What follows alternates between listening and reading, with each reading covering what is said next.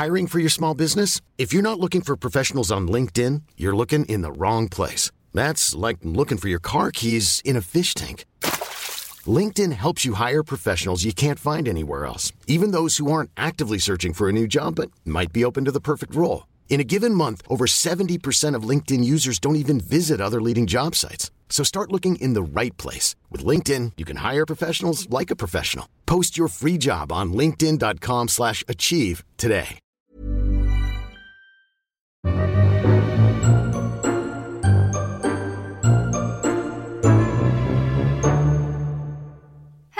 And welcome back to the forgotten origins of fairy tales, the podcast where I look into the truth behind our best loved children's stories.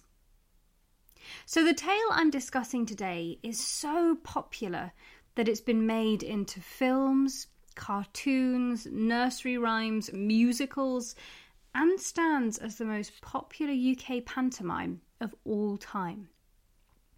I don't mean to boast, but I actually played the lead role in my junior school play. Claim to fame right there. I'm talking, of course, about Jack and the Beanstalk. Just in case anyone's unfamiliar or just needs a quick reminder about the ins and outs of this classic, then I'm going to briefly summarise for you. Jack is a poor boy who lives in the forest with his mother.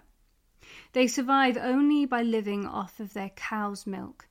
They drink it and then they take the rest to market to sell.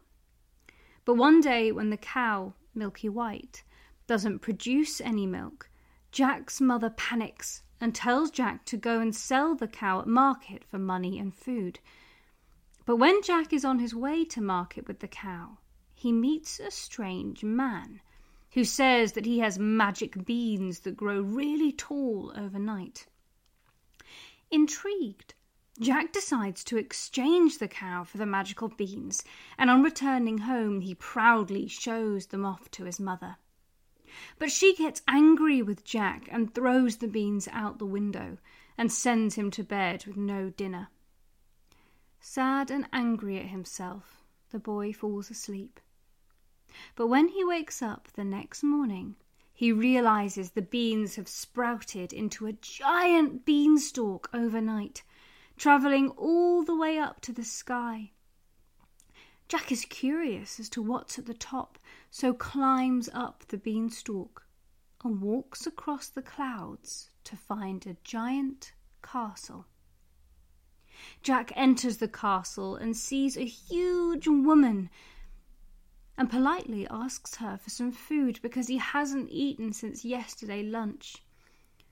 The woman, taking pity on him, gives Jack some food and he sits to eat it at the huge dining table. But just then her child eating husband comes home and Jack quickly hides in the oven. But once the husband falls asleep in a chair, Jack escapes the oven, steals a bag of gold, and runs out of the castle. He then does this two more times, stealing a goose that lays golden eggs and a gold harp. But the last time he travels up the beanstalk, the giant husband sees Jack as he's running out of the castle with the harp and chases after him furious. Once Jack gets down the beanstalk, he hacks at it with an axe, causing the giant to fall to his death and Jack and his mother live happily ever after. Hmm, what have I left out of this summary? Oh, yeah, probably the most quoted fairy tale line of all time. Fee, fi, fo, fum, I smell the blood of an Englishman. Be he living or be he dead, I'll grind his bones to be my bread. But this famous line wasn't actually written for Jack and the Beanstalk. It was pinched from Shakespeare's King Lear. The villain Edgar exclaims, Fee, fo, oh, fi, fum, I smell the blood of a Britishman, in Act 3, Scene 4. But even this wasn't the original. Not surprising, as Shakespeare borrowed a lot of his phrases and storylines. The earliest citation is from George Peele's play The Old Wives' Tale, which was printed in England in 1595. Fee, far, fum, here is the Englishman. Conquer he that can, came from his lady bright to prove himself a knight and win her love in fight. And then a year later, English dramatist Thomas Nashe used it in his work, Have with you to Saffron Walden. And he was the first to use the complete phrase, I smell the blood of an Englishman, that we know so well today and associate with Jack and the Beanstalk. So, where does the rest of the story come from? Well, according to a recent article from the BBC, researchers at Durham University have linked Jack and the Beanstalk to the boy who stole Ogre's treasure. A collection of tales that can be traced back more than 5,000 years. Some of these researchers have even surmised that these stories predate languages such as Italian, German, and French. Guys, this tale could be older than the Bible. I'll give that a second to sink in. But because it was an oral story, we don't know that much about it, frustratingly. But we know that it varied from country to country, and we also have some idea about how it travelled. It's thought the tale started travelling around the world with the Vikings. As they invaded countries, they brought the tale with them, and when they left, it remained, not written down, but passed around orally. And it changed and grew as different societies changed and grew. But the first publication didn't come along until 1734 in the story of Jack Spriggins and the Enchanted Bean. It was one of six stories in J. Roberts' Roundabout Our Coal Fire or Christmas Entertainments, and it was released in London, England, costing one shilling. The next version of the fairy tale doesn't appear until 1804, when Benjamin Tabart published a collection of popular stories for young children, which included The History of Jack and the Beanstalk. But this was mainly sold in a children's bookshop in Soho, run by the radical political philosopher William Godwin, who allegedly saw the story as a representation of class struggle. Jack and his mother were meant to be the working labourers, and the giants were the aristocracy. But that never really took off as a theory. Tabart's publication differs from the one we know today in one key area morals. His story has a strong moral element to it. So before Jack ventures into the giant's castle and steals first the coins, then the goose that lays the golden eggs, and finally the golden harp, a fairy appears to him, telling him that all these things actually belong to him because the giant stole them from his father before murdering him. So this immediately makes it acceptable not only for Jack to steal these possessions back, but also to murder the giant in retribution. So later editions, uh, such as George Cruikshank's, I think I'm pronouncing that right, but I can't be sure, but we're going to go with it. Uh, so George Cruikshank's in 1853 went even further on this moral crusade. Jack's mother is praised for keeping her cottage clean and working hard, with the author even popping in the adage it is not poverty which makes people dirty, but idleness and ignorance. The butcher who tries to dupe Jack out of the family's one remaining possession, their cow, is punished for his cruelty when he falls over, hurts himself, and loses the cow, which he's just cheated Jack to obtain. Cruikshank even goes as far as to make the fairy say to Jack that he is being rewarded because he's now less idle and lazy.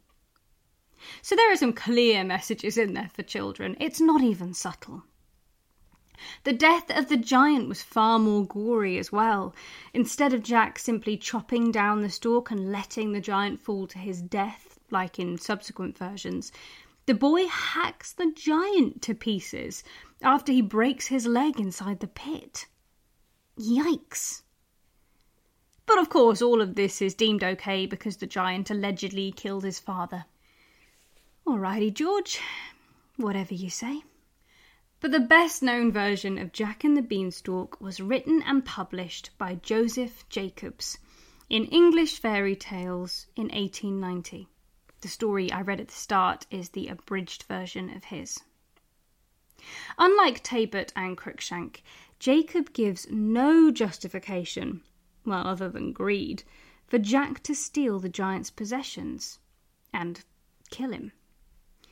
Folklorists believe this moralless tale is actually closer to the original oral ones. But the character of Jack also changes a lot from version to version. In Tabart's version, Jack seems to embody almost noble qualities and has been compared to classical characters such as Perseus, Hercules, Theseus, St. George, and Beowulf. But in Jacobs' version of events, he's not such a hero. Jack is a simpleton, constantly belittled by his sharp tongued mother for being lazy and good for nothing. And that's certainly the version I was brought up with. So there you have it. Next time you go and see the latest pantomime or open a children's storybook, you'll know that this tale is over 5,000 years old and has far more interpretations than you first thought. Well, that's all for today. I hope you found it interesting. I certainly did this week. As I mentioned before, I'm taking a one week break now, but we'll be back on September the 8th. If you enjoy this podcast, don't forget to follow me on my Instagram page, The Forgotten Origins Podcast. That's all one word, Forgotten Origins Podcast, where I post new content every week and will soon be releasing the designs for the new merch. And please don't forget to recommend it to friends and family you think will also enjoy the show.